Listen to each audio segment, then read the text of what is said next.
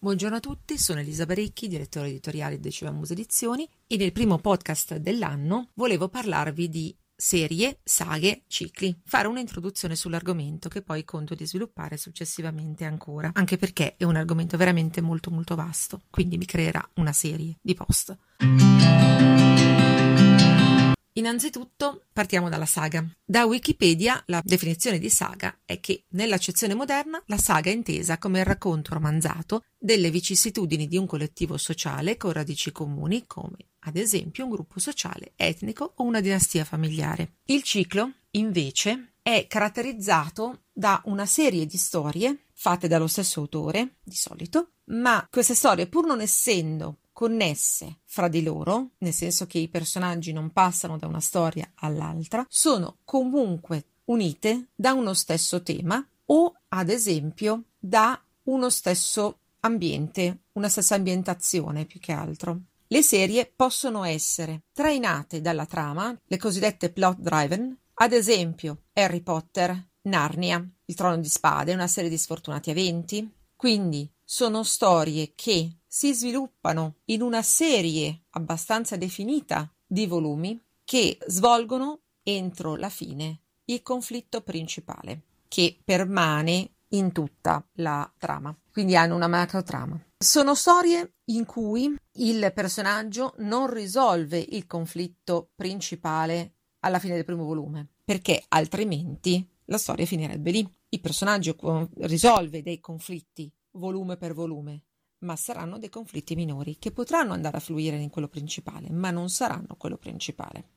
Oppure delle storie trainate dal personaggio, cioè quindi che si reggono sulle spalle del personaggio. E queste sono le storie che hanno ad esempio come protagonisti Sherlock Holmes piuttosto che Miss Marple, ma anche Montalbano, piuttosto che Alice Allevi, che Scarpetta, cioè soprattutto le troviamo all'interno del genere della detective story, ma in realtà non solo, perché si trovano a volte anche nell'ambito eh, dei fantasy, ad esempio. Quindi ce ne sono, io ne ho presenti alcune. Ad esempio, una di quelle che mi viene in mente in questo senso era quella da cui hanno tratto la serie televisiva di True Blood. Noi abbiamo anche delle storie appunto in cui non è protagonista un gruppo di personaggi definito che si mantiene all'interno della serie, ma una saga in cui quello ad essere il centro e il fulcro di tutto è un evento storico o un periodo storico ad esempio, o una famiglia o una città. Quindi non sono protagonisti i personaggi, ma è protagonista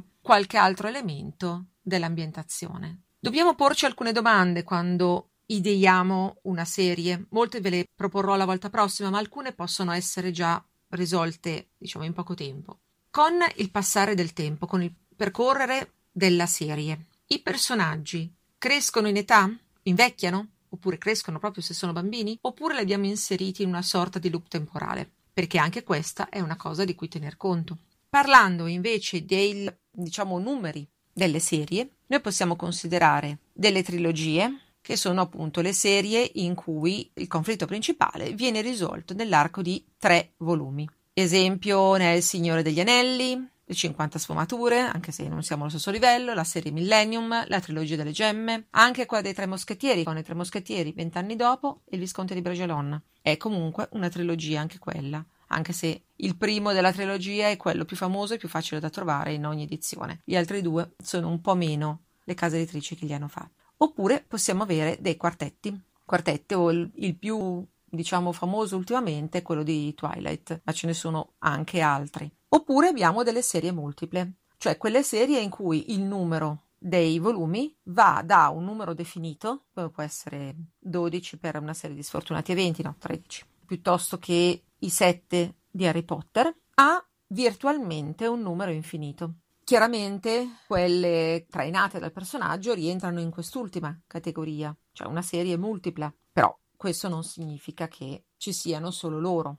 Un'altra cosa che dobbiamo anche considerare, a cui dobbiamo pensare e che si può cominciare a farlo in una fase anche di brainstorming della serie stessa, è il nome da dare alla serie nella sua globalità. Nel senso che diventa importante, se non manifestandolo dal primo libro, ma quantomeno più avanti, presentare un nome che li racchiuda tutti. Può essere appunto un nome come Millennium, per la serie, quella di Stieg Larsson, che è separato dai nomi dei titoli, piuttosto che magari invece come nel caso di Harry Potter è legato al nome del personaggio. Di solito quelli trainati dal personaggio lo sono, Harry Potter però rientra nell'altra categoria, quindi non è un obbligo, dipende molto da quello su cui si vuole mettere l'attenzione nel creare la nostra serie. Creare una serie ha una serie di pro e una serie di contro. Tra i pro c'è sicuramente il fatto che si massimizza l'efficacia dello sforzo che abbiamo fatto per la creazione dei personaggi e dell'ambientazione. Spesso, volentieri, i fantasy sono proprio delle serie, proprio per quello, perché per creare l'ambientazione ci vuole tanto e quindi sfruttiamola almeno per più libri. Un altro dei pro è il fatto che i lettori si affezionano ai personaggi e quindi poi sono contenti di leggere ancora di questi personaggi. Quindi è il motivo per cui anche le serie televisive hanno successo tendenzialmente e anche i sequel tendono ad avere dei successi quando si tratta di film, proprio perché al personaggio ci si lega e quindi diventa molto più facile vendere un secondo libro, un terzo, un quarto, un quinto, quando il primo è piaciuto. Per contro, però, c'è anche il fatto che per poter tenere legato il lettore è necessario che i libri escano con una certa frequenza e questo significa che dobbiamo essere veloci nello scrivere, altrimenti diventa difficile legare il lettore che si affeziona comunque a molti personaggi, ma tende poi a dimenticarsi un po' la storia se non l'ha, non l'ha letta di recente e quindi in qualche modo non è che proprio si disaffeziona al personaggio, però sente un pochino meno quel legame. Se la scrittura non, cioè se non siamo stati così solerti nel mandargli presto un altro volume e questo normalmente è legato alla, alla, velocità nostra di scrittura. C'è poi un altro rischio, il rischio è che comunque il personaggio non piaccia